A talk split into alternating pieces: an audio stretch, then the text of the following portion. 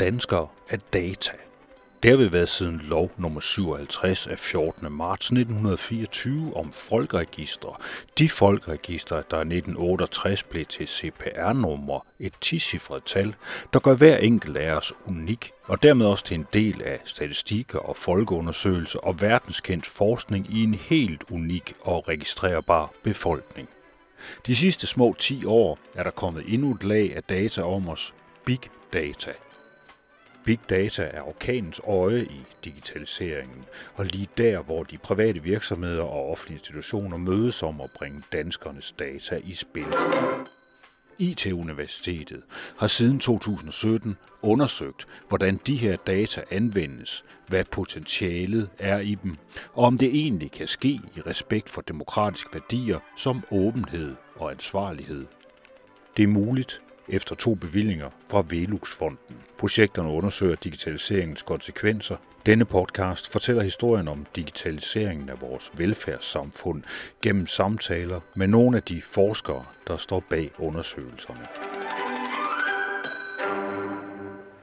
Jeg hedder Anders Kjærulf. Jeg er køddata og serverlogs fra fjerne datacentre, og i den her podcast der kan du møde Karoline Saling, Ph.D. Fellow ved Institut for Digital Velfærd.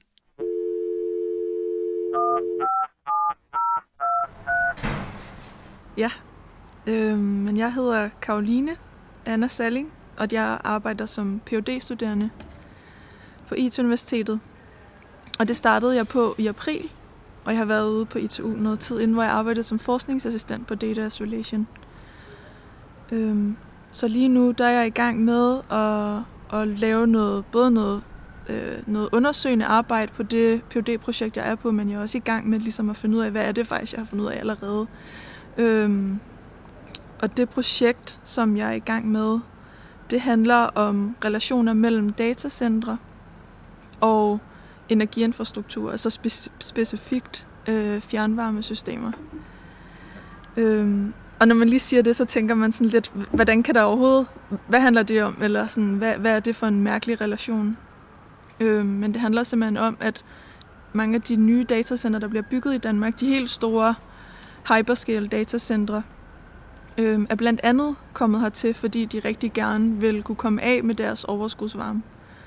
Øh, førhen, eller mange andre steder i verden, hvor man har de der store øh, hyperscale datacenter, så er det jo bare noget, al den varme, der kommer fra serverne, der står inde i datacenterne, det er jo bare noget, man sender ud i luften. Øh, og der er de så blevet tilbudt øh, da man forhandlede om de forskellige områder, de kunne være, de kunne bygge de nye datacenter i Danmark, øh, at der vil være mulighed for at koble dem op på allerede eksisterende fjernvarmesystemer. Og da jeg hørte om det, så tænkte jeg, hvor, hvor er det spændende, og hvad er det overhovedet for noget, der lige foregår her?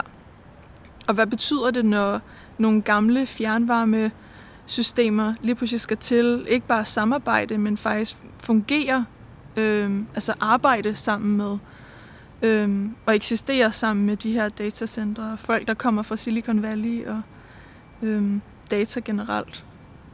Så det er sådan lidt om det, jeg interesserer mig for lige nu. Der hvor vi skal måske også lige sige, at vi sidder i en gård på Nørrebro ja. lige nu. Det gør vi sådan lidt på grund af corona, så vi kan holde noget afstand, øh, og så vi ikke skal sidde op i en eller anden lejlighed, hvor der kan være alt muligt smitte frem og tilbage, og så noget, man sidder i et lukket rum. Så hvis der er en lille smule vindbuller, så er det derfor. Altså man kan høre, men det er ikke fordi, der er ret meget, så det er ikke det store problem. Det her med de her datacentre, altså datacenter, det er noget, vi, vi ved godt lidt om, hvad det er, men kan du prøve at beskrive, hvad laver man i sådan nogen, og hvor har vi dem hen i Danmark? Øhm, jamen altså, der findes flere forskellige hyperscale datacenter i Danmark. Der findes jo rigtig mange datacentre. Øhm, nu er det lige de hyperscale datacenter, der er blevet snakket lidt mere om i medierne, blandt andet de sidste år de har fået meget opmærksomhed, og det er specielt fordi det er øhm, de virksomheder, som man kender som Big Tech, altså Apple og Facebook og Google, der har bygget de her datacenter. Nogle af dem er stadig ved at blive bygget, og nogle af dem er simpelthen allerede i funktion. Øhm, så i de, i de datacentre, der er der en hel masse data fra blandt andet Facebook, fra de sociale medier, som vi kender, når man går ind og liker noget, eller når man skriver en kommentar, eller sender en besked. Øhm, så de her data skal ligesom befinde sig et sted og blive processeret, så de både ligger der, men de bliver også behandlet og interagerer med datacenter andre steder i verden, eller med brugere andre steder i verden, eller med ændringer fra altså Facebook headquarters i forhold til, nu laver man nogle andre ting i selve strukturen i softwaren. Eller. Så al den data, der ligger og bliver brugt, øhm, det, det befinder sig blandt andet i nogle bestemte steder i Danmark, og Facebook, de er i Odense, øhm, og i Viborg, der er der Apple, som er i gang med at bygge deres datacenter. Det er ikke åbent endnu. Øh, så, så det er det, der foregår. Det var virkelig, så vidt jeg husker, var det Viborg. Det, det Apple Datacenter i Viborg var faktisk et af de første, i hvert fald det, man snakkede mest om. De er simpelthen ikke færdige nu. Ja.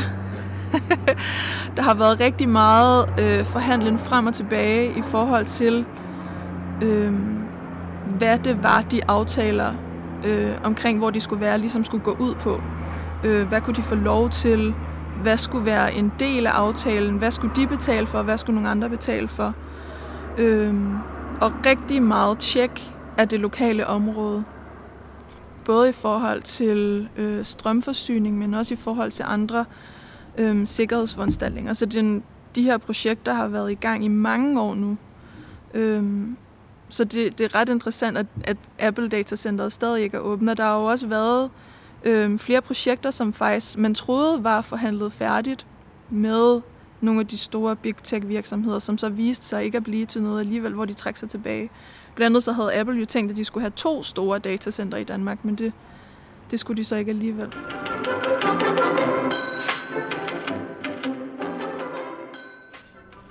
Det, der virkelig er humlen ved det her, som også er udgangspunktet for det, du laver, det er, at når man behandler data, så består det jo virkelig af, som jeg har forstået selve den sådan kvantemekaniske ting i det, så er det, når man smider information væk, altså sorterer i, i data, så, så udledes der varme. Mm.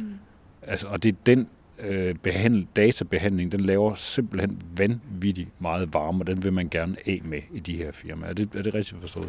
Det er rigtigt forstået. Øhm, og man vil rigtig gerne af med den varme, øhm, specifikt fordi at man i den anden ende, der hvor man får elektricitet til faktisk og kunne have de her server kørende, bruger rigtig meget elektricitet. Og det var også noget, der var rigtig meget debat om, dengang man fandt ud af, at de her hyperscale datacenter skulle til Danmark, fordi at man kunne se øh, allerede på nogle projektion, projektioner altså tilbage dengang, at det danske elektricitetsforbrug ville stige rigtig meget, øh, når de her datacenter skulle være i Danmark. Øhm, er der så, nogen tal på det, sådan præcist? Altså... Ja, men man har lavet flere forskellige. Der, så vidt jeg ved, så er der ikke nogen tal, der viser, hvad de faktisk bruger lige nu. Øhm, det eneste, jeg har set, det er de her projektioner for, hvad der ligesom vil, hvordan at energiforbruget i Danmark vil stige på baggrund af dem. Øhm, og de, den, altså de tal har helt sikkert ændret sig nu allerede, fordi det var på baggrund af nogle datacenter, man regnede med skulle være der, som ikke er der alligevel, og så er der kommet noget andet, eller noget andet, der er blevet udbygget på en anden måde. Øhm, så det, det, så vidt jeg ved, så er det ikke noget, der er blevet regnet så meget på. Øhm, men selve øhm, hele det er ligesom også den anden årsag til, at de rigtig gerne vil af med den her varme. Selvfølgelig vil de gerne af for varmen, fordi, øhm, fordi den, hvis den er der, så kan den lige så godt blive brugt til noget, men øhm, også fordi, at de har nogle problemer med, at øhm, energiforbruget ligesom er så højt, som det er på de her datacenter. Så hvis man ligesom øhm, kan det få, det få det til at se godt ud på den anden side, så vil det måske være meget fint. Der har været brugt udtryk. Jeg ved, det er noget af det, man har snakket med. Der er nogle store datacenter i USA også, hvor man blandt andet har, der, der er man meget glad for at flytte til forskellige stater, og også gerne til Canada og sådan noget. Man vil gerne et eller andet sted hen, hvor man ligesom kan sige, at det er grøn energi, der driver det. Mm. Øh, og der er blevet brugt det udtryk, jeg tror, det hedder greenwashing. Ja. Øh, det, det er også en del af det her, altså at sige, at det, det er vigtigt for de her datacenter, for de her store tech-firmaer, at de gør det på den rigtige måde. Mm. Ja, og det er jo også enormt interessant i sig selv. Øhm, altså, men selve det der med at måle på, hvor meget er det ligesom øhm, genuine interesse for faktisk at, at formindske de her energiforbrug, og hvor meget af det greenwashing, er enormt svært at måle på. Øhm, det er nogle begreber, vi kan bruge til at snakke om, øhm, det ansvar, de har. øhm, og nogle af de magtrelationer, som der ligesom har at gøre med de her ting, der sker lige nu. Men det, det er enormt svært at sige, hvor meget af det her greenwashing, specielt fordi Facebook ikke er så interesseret i faktisk at snakke med særlig mange, slet ikke journalister om de her ting, men heller ikke forskere rigtigt. Øhm, det håber jeg på måske at kunne komme til på et tidspunkt, men lige nu der undersøger jeg de her ting lidt mere fra nogle andre vinkler. Det er derfor, jeg, blandt andet derfor, jeg er gået så meget ind i fjernvarmen. Øhm, fordi øh, de ikke kun samarbejder eller i partnerskab med Facebook, men jo faktisk deres arbejde er sammenhængende og afhængigt af hinanden nogle bestemte steder lige nu. Og det vil sige, det vi, det vi kigger ind her, det er, at Facebook for eksempel, eller Apple, eller Google, når de engang skal have de her ting, så er de nødt til at samarbejde med øh, det, der i Danmark vel i virkeligheden er sådan, det, det vi, et godt eksempel på nogle store firmaer, vi har haft, eller store offentlige institutioner, nemlig de her fjernvarmeværker, mm. som ligger og producerer. Det er sådan vores modpol i virkeligheden til dem. Kan man sige det? Altså det er simpelthen det modsatte af det, eller det, det, skal man sige, det tilsvarende af, af hvad øh, Apple, Facebook, Google laver altså herhjemme. Ja, men altså lige præcis det, du siger, det er noget, jeg er enormt interesseret i. Jeg tror, det var det, jeg blev interesseret i til at starte med, fordi der er så mange åbenlyse kontraster i de her relationer. Øhm, og dem er jeg interesseret i at dykke mere ned i, men jeg er også interesseret i at arbejde mig ud over dem. Altså blandt andet sådan nogle forhold som offentlig og privat sker der rigtig meget med i de her relationer. Det er nogle, det med offentlig og privat er jo nogle skæld, vi stadig snakker rigtig meget ud fra. Men i den nuværende velfærdsstat er der rigtig mange steder, hvor at det, det ikke er så simpelt som bare offentlig og privat. Og lige præcis det her med øh, Facebook og, og, og et bestemt fjernvarmesystem øh, gør det meget tydeligt. Både i forhold til øh, den her klassiske idé om, nu kommer der øh, ikke bare den her private virksomhed, men den her meget corporate virksomhed, og skal samarbejde med noget, som vi forstår som egentlig offent, offentligt men er det overhovedet offentligt? Mange af de her fjernvarmesystemer øh, er jo ikke rigtig så offentlige mere. De er jo reguleret på en måde, hvor vi kan kigge på dem som offentlige i forhold til, at de jo faktisk ikke må lave noget overskud rent økonomisk på at sælge varmen. Men de bliver jo administreret som virksomheder, mange af dem stadig. Ikke alle, men mange af dem. Øhm, eller det, de er begyndt på. Øh, så i forhold til det her med offentlig og privat, øh, så synes jeg, at det at dykke ned i de her ting, øh, måske kan åbne lidt op for, hvordan at de her traditionelle skæld, som vi stadig snakker rigtig meget om, måske ikke er så øh, tydelige mere. Og det synes jeg er ret interessant. Og det er på det samme måde i forhold til sådan noget med det klassiske skæld mellem det globale og det lokale, synes jeg også, at øhm, det jeg ser indtil videre i hvert fald med det jeg undersøger nu, at det også er noget, der kan bryde lidt til de her skæld. Det er vigtigt at kigge på det, fordi det er det, der også skaber interessen i det. Det her med den globale virksomhed kommer til et lille bitte område i Danmark. Og sådan, selve det, det skaber en hel masse billeder for, for mange, når man ligesom tænker over det, men øhm, der er også rigtig meget, hvor vi bliver nødt til at kigge ud over det skæld. Øhm, og hvor at den her undersøgelse, tænker jeg, kan hjælpe os med at kigge ud over de her skæld. Fordi i og med, at de jo ikke bare skal mødes og ligesom snakke som en global virksomhed og et lokalt fjernvarmesystem, men faktisk fungere i en hverdag, øh, og der er nogle teknologier, der skal være forbundet og være afhængige af hinanden, så bliver der ligesom brudt med det her skæld på en eller anden måde. Og det er det, det, jeg også er rigtig interesseret i at finde ud af, hvad er det så, der sker.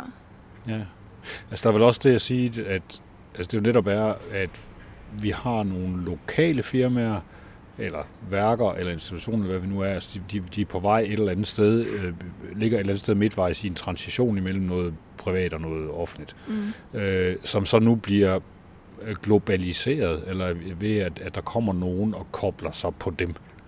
Og det er virkelig sådan, det er jo vel også svært at finde ud af, hvem kobler sig egentlig på hvem, fordi umiddelbart så kan man sige, at det fjernvarmeværket, de kigger jo bare, de har koblet Facebook på, øh, og så, så er det et input til dem på en eller anden måde. Men det er vel også den anden vej rundt i virkeligheden. Altså, det er jo også netop Facebook, som får noget ud af at være koblet op på et dansk fjernvarmecenter. Ja, lige præcis. Og det er en af de andre ting, som jeg er enormt interesseret i med det her. Det er, hvad, hvem får egentlig hvad ud af hvad? Øhm, hvorfor har man trådt ind i det her? Altså, man kan stille enormt mange kritiske spørgsmål til det, der foregår, men jeg synes, det er lige så vigtigt at måske, og hvis ikke mere vigtigt faktisk at gå ind og kigge på, der må være en årsag til, at man faktisk træder ind i de her relationer. Øhm, og med hvilken baggrund gør man det, og hvad, hvad, hvad forventer man at få ud af de her relationer? Øhm, og det, lige nu der kigger jeg det på det blandt andet som i forhold til, øhm, hvilken form for transaktion det er, der sker. Man har jo for nylig lavet om i øhm, afgiften på overskudsvarme, og det har man blandt andet gjort, fordi at man i fjernvarmeindustrien har syntes, man skulle gøre det. Man har simpelthen anbefalet politikerne at gøre det. Og det har primært været på grund af, øh, eller det har været på grund af forskellige ting, men også på grund af datacentrene, fordi man har kunne se, at det har været svært faktisk for datacenterne at øh, etablere de her relationer med fjernvarmesystemerne, fordi at de har skulle betale, altså datacenterne har skulle betale for øh, faktisk at levere den her varme eller sende den over i fjernvarmesystemet. Så derfor så har man lavet om i den lovgivning, og det betyder, at de ikke skal betale afgift på det mere.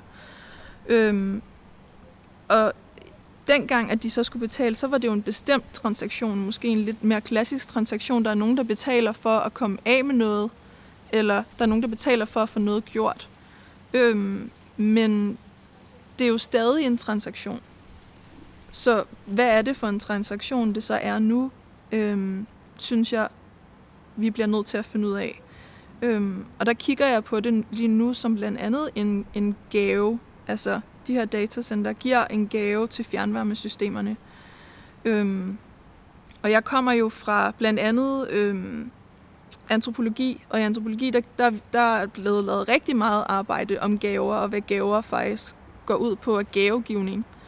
Og noget af det, man ved øhm, fra de kulturelle og sociale studier i det, det er, at en gave aldrig bliver givet, uden at der er en forventning om, at der gives noget tilbage, eller man giver noget andet med, eller øhm, en gavegivning er aldrig neutral. Der er aldrig nogen, der bare modtager noget.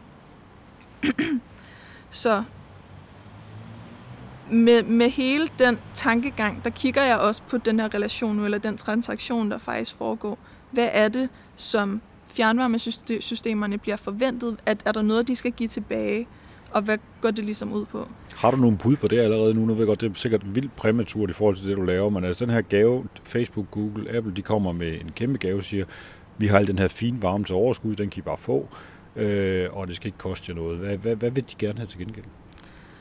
Øhm, jamen, det er, lidt, det er lidt svært at svare på endnu. Øhm, jeg, er jo sådan, jeg er jo i gang med feltarbejde lige nu, og jeg har lavet interviews, og det er meningen, at jeg skal hen og være på, øhm, øh, på det fjernvarmesystem, vi snakker om lige nu.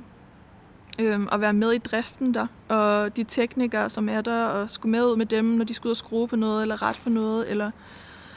Øhm, nu sidder vi jo så lige og snakker under øhm, delvis covid-19-nedlukning, så om jeg får lov til det om lidt, det er svært at svare på.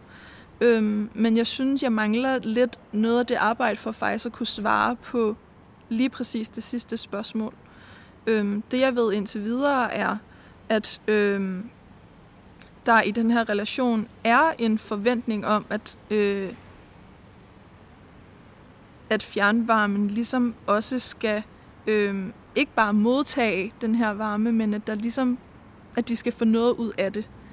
Øh, altså, de her fjernvarmesystemer har jo i rigtig mange år på en måde været ret meget under pres, fordi de bliver forventet at skulle gøre sig selv mere bæredygtige meget hurtigt og omstille sig, hvilket jo er øh, enormt vigtigt, at de også gør, men er enormt svært i forhold til, at mange af dem har været rigtig afhængige af kul blandt andet.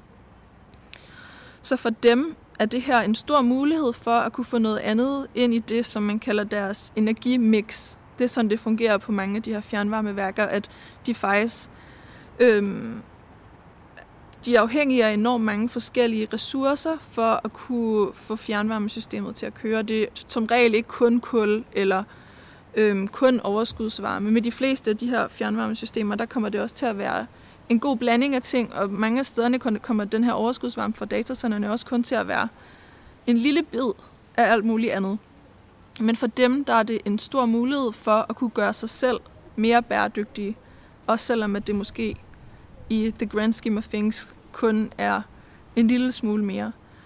Øhm, så de træder ind i den her relation med en forventning om at kunne på lang sigt øhm, omstille sig. Og det er jo interessant i forhold til øhm, den omskiftelighed, som fjernvarmesystemerne sådan historisk set ikke rigtig kender til. Det er jo nogle rør og øhm, store kedler, der bliver sat op, og rørene tager jo lang tid at, at grave ned i jorden, og mange af dem er jo, mange af dem, de store fjernvarmesystemer i Danmark, er jo 50 år eller mere år gamle. Øhm, så de er ligesom ikke rigtig vant til det der med, at man bare kan omlægge noget. Og mange af de her virksomheder for Big Tech, der bygger datacenter i Danmark nu, det, det, det, det, er den, det er den modsatte det er det modsatte forhold til tid, de har. Alt går meget stærkt. Bare det her med sociale medier, som mange af dem jo er bygget på, eller øhm, software for eksempel, er jo noget, der er sket på en meget, meget kort øhm, periode, og noget, vi kender til inden for meget øhm, kort tid. Så øhm, de her forskellige forhold øh, til omskiftelighed, tænker jeg, også er interessant i forhold til, hvad det her er for, eller hvordan den her relation faktisk kommer til at spille sig ud. Fordi når de indgår relationen, så forventer fjernvarmesystemerne jo også, at de bliver der. Men kan de det? Øhm, bliver jo også spændende at, at finde ud af. Det må man håbe for fjernvarmesystemerne. Men øh, vi ved jo, at øh, den måde, vi producerer og bruger data på og behandler det, er noget, der er i rygende udvikling. Og det kan ændre sig fra den ene dag til den anden, bare på grund af, at der er en virksomhed, der beslutter sig for at gøre noget andet af økonomiske årsager blandt andet, eller på grund af regulering. Øhm, så det bliver spændende at finde ud af.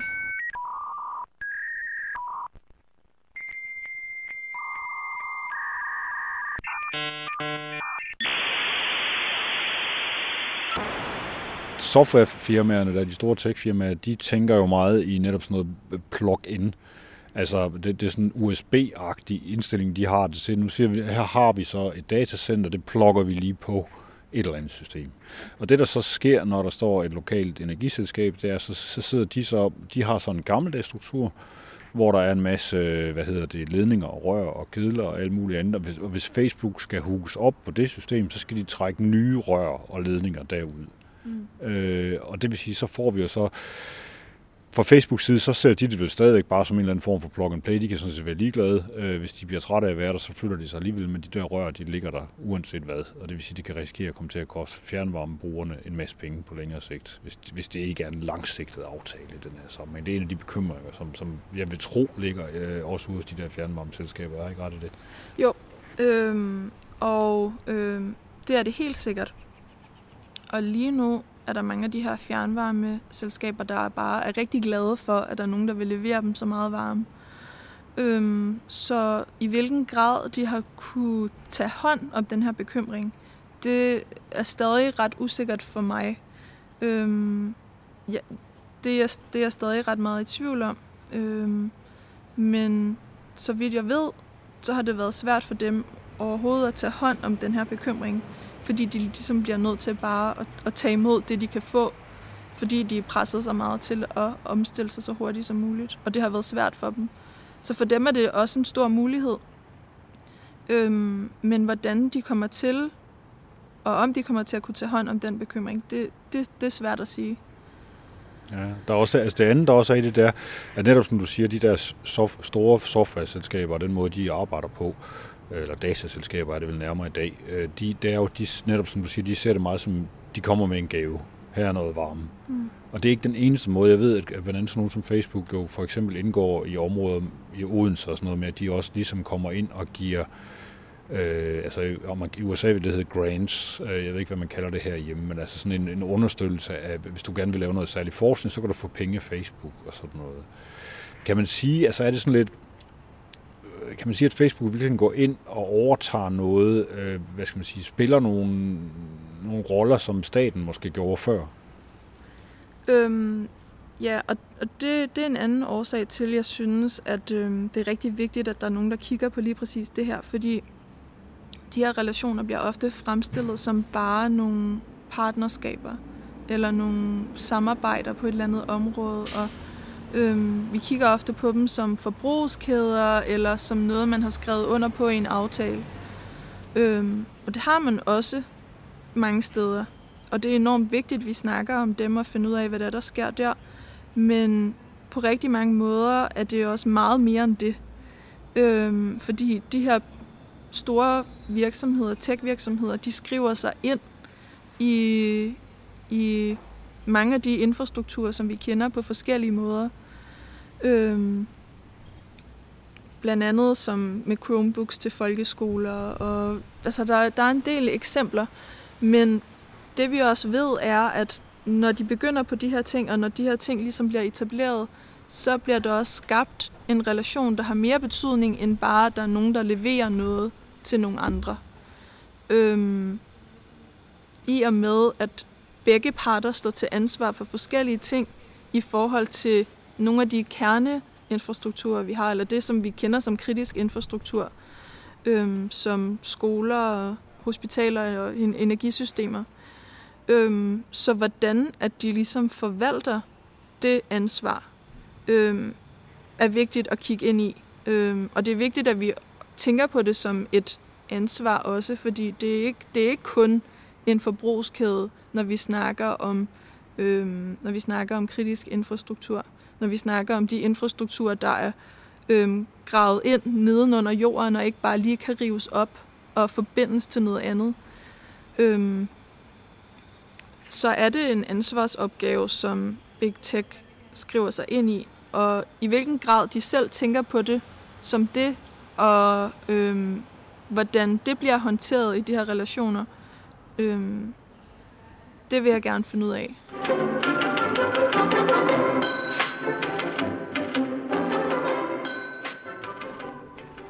Jeg tænker også på noget af det, der er noget af det, der sker hver gang, der kommer de her nye datacentre, eller Facebook kommer til Danmark, og Apple kommer til Danmark, og Google, så er der sådan en, der er også en vis benovelse. Øh, altså, vi er alle sammen sådan, nej, fantastisk. Så der har været også nogle meget store, især med Apples datacenter, der har været nogle, nogle helt vilde forventninger til, hvor mange arbejdspladser det skulle give, og det vil gøre hele området utrolig rigt, fordi de her kommer. Er der sådan, kan man sige, har de her store tech-firmaer, har de også lidt en sådan magisk status? Det har de helt sikkert. Øh, det har de for rigtig mange, og vi ved det jo også fra den måde, som øh, Google er kommet til, til Danmark på, og blandt andet til København, hvor de jo har øh, indtrådt i en hel masse øh, samarbejder med kommunen blandt andet, og øh, lidt har fået lov til at være den her aktør, der kan gøre det kreative, eller de kan ligesom noget andet, har man en idé om. De kan få ting til at ske, Øh, og lige præcis nogle der tanker er nogle klassiske tanker, man har om noget, der er magisk. Ikke? Øh, så det kommer de helt sikkert til med. Men i hvilken grad de har den betydning i forhold til lokalområderne, er stadig ret svært at svare på. Øh, man ved jo, at, at da de her lokalområder og kommuner, som jo har administreret de her forhandlinger om at få datacenterne til de forskellige områder, da de trådte ind i dem, så var det jo en, et, med et håb om at få nogle arbejdspladser dertil. Fordi øh, det er jo den klassiske historie om yderområder, der, der mister arbejdspladser. Nu snakker den ene, det ene datacenter, vi snakker om, er jo i Odense, så det er måske ikke det bedste eksempel på det. Men der er mange andre områder, der har været kommuner, der har været interesseret i det her, fordi at de mister arbejdspladser, fordi de mister arbejdspladser til, øhm, til folk, der arbejder med IT blandt andet. Og så det har, været, det har helt klart været nogle forhåbninger i, i dem, i det, man har trådt ind i det. Det man jo også kan sige, det er jo, at Danmark jo i virkeligheden, altså man tænker, Facebook kobler sig på det danske netværk, mm. kan man sige, i forhold til varme. Men i virkeligheden, så sker der jo også det, at når Facebook netop laver alene ordet datacenter, altså de laver et sted her, så gør de jo også Danmark til en, øh, en node på deres netværk. Ikke? Der foregår, det, det er en dobbelt bevægelse, mm. øh, der, der finder sted her. Ikke? Ja. Øh, som faktisk også, synes jeg, måske er lidt svært at vurdere, hvem der afleverer mest mm. i den her sammenhæng. Ja. Og det, som du siger, det der med, når det er noget, altså det handler jo også om, at vi bliver nødt til at kigge på det, som når de her relationer bliver skabt, at Facebook jo også, eller de andre big tech virksomheder jo på en måde flytter ind. Øhm, og hvordan er det så, de flytter ind, og hvordan får de lov til at indrette sig, og hvor meget får de lov til selv at bestemme, hvordan de vil indrette sig. Det er jo så det, vi bliver nødt til at finde ud af, øhm, og som vi ikke ved nok om endnu. Men de vil jo rigtig gerne flytte ind mange steder i verden. Øhm, det er jo en del af deres businessmodel. Og det, at de får lov til at flytte ind i Danmark, det har de jo gjort, når man, inviter- når man, altså man har jo inviteret dem ind.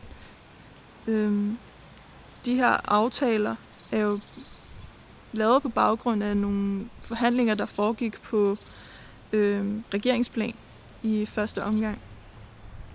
Så hvordan man inviterer dem ind, og hvor meget de får lov til at ligesom gøre her, og hvordan de får lov til at indrette sig. Det, det er jo stadig et spørgsmål, vi, vi ikke ved så meget om, men det er helt sikkert en, en noget på et større netværk, der udbreder sig i hele verden. Det er jo ikke kun i Danmark, at man bygger øh, store datacenter. Man bygger dem jo også flere steder. Man, de kigger jo, det er jo ikke fordi, de, de skulle bygge et ekstra, og så var det ligesom nok.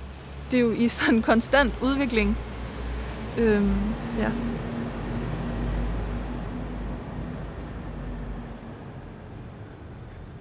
Jeg skal bare have den der bil væk. Ja. Den er væk nu, så det er fint.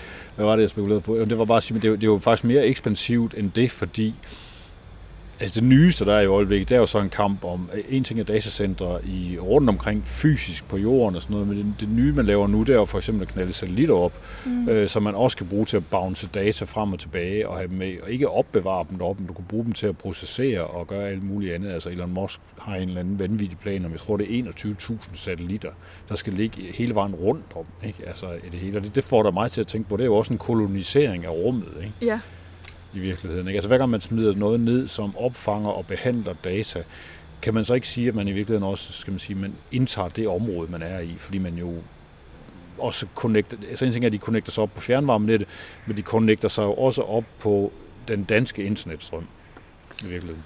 Ja, øhm, man kan kigge på det som mange ting, en kolonisering eller en territorialisering, eller øhm, og altså det er det helt sikkert.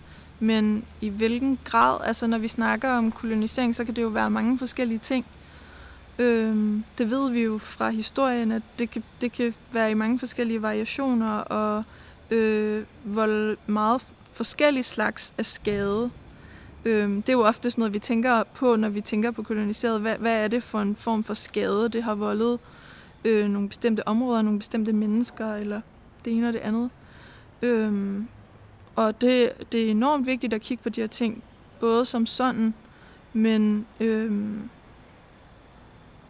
jeg synes, det er øhm, rigtig vigtigt, ligesom os, at kigge på det som fra, fra de øhm, øh, forskellige aktører, der indtræder i de her relationer. Hvad er det faktisk, de tænker det som i første omgang også?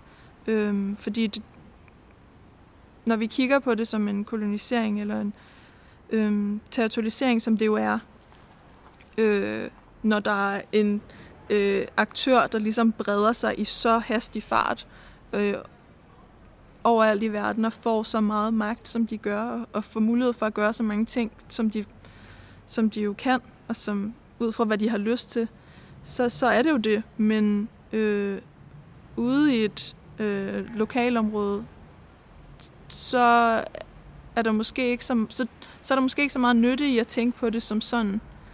Øhm, der er det, at de er globale, og det, at de breder sig i hastig fart. Det bliver måske nogle steder mere set som noget, øhm, noget at se op til, eller øhm, noget, man godt vil være en del af, eller noget, man i hvert fald kan drage nytte af, fordi tanken om, at hvis man kan bevæge sig så hurtigt, så må det jo være, fordi man kan noget. Øhm, det er jo også, som de i nogle sammenhæng bliver fremstillet. Ikke? Øhm, men hvad er det så, de kan? Og hvordan tager de ansvar for det, de kan? er jo så vigtigt, at vi stiller spørgsmål til. Det der med, hvordan vi ligesom opfatter den her ankomst øh, fra, fra hver sit, er, er der nogle bud på det? Altså hvis, øh, når du spørger de der fjernevarmeværker der, hvad, hvad, hvad har de forventet? Altså, hvad, hvad er deres sådan øh, narrativ omkring det, at Facebook kommer til byen? Øhm, jamen, altså deres narrativ, de vil måske helst ikke snakke alt for meget om det narrativ.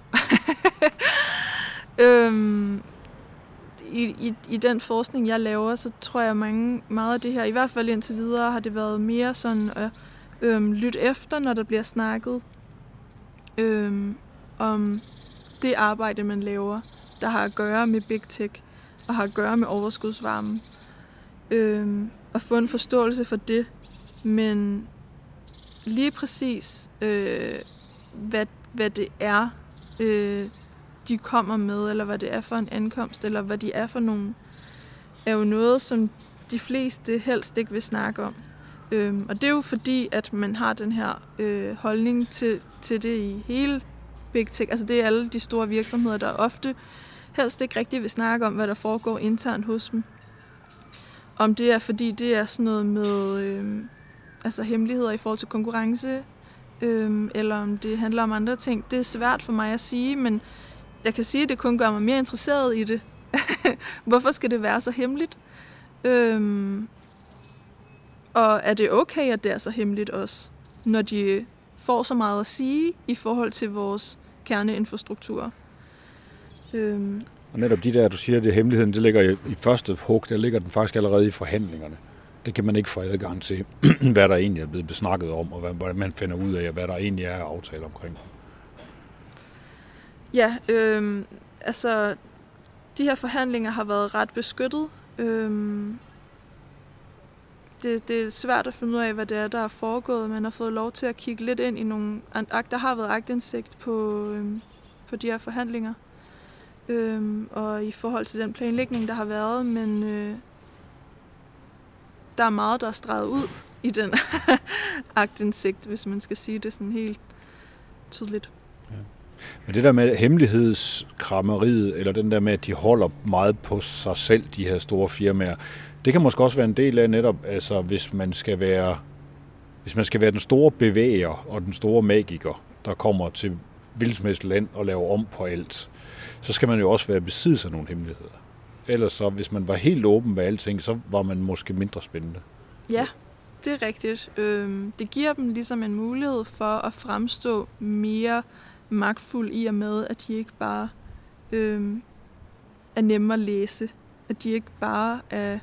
Øhm, at man ikke bare ved, hvad der foregår hos dem, og hvordan de gør det. Øhm, det har helt sikkert en betydning, men det er, altså, det har helt sikkert også noget at gøre med, at øhm, når, de, når de forholder sig på den måde, som de gør, så får de lov til at, at bevæge sig ind i de her områder på nogle helt andre måder, end man ellers ville. Og så er det helt sikkert også noget at gøre med, at de får lov til at være så, altså, øhm, være så lukket i forhold til informationer, fordi de er så store, som de er. Øh, jeg tror, der er mange steder i, i de, altså med de lokale infrastrukturer, som blandt andet fjernvarmesystemerne, at man ikke ville have haft lyst til at samarbejde med nogen, eller etablere den her form for relation, hvis det var nogen, der ikke havde vil fortælle dem, hvad de faktisk helt præcis laver, og øhm, hvad det er, det egentlig lige helt foregår herinde, og øhm, ja, hvis de havde været så lukket, som de var, det får de lov til, fordi de er så store, som de er. Og fordi de har den status, de har. Karoline Anne Salling, jeg synes, det har været spændende. øh, hvad hedder det? Og jeg glæder mig meget til at høre mere om på et tidspunkt, når du engang kommer ind på Facebook og ind på de der fjernvarme. Held og lykke med det. Tak.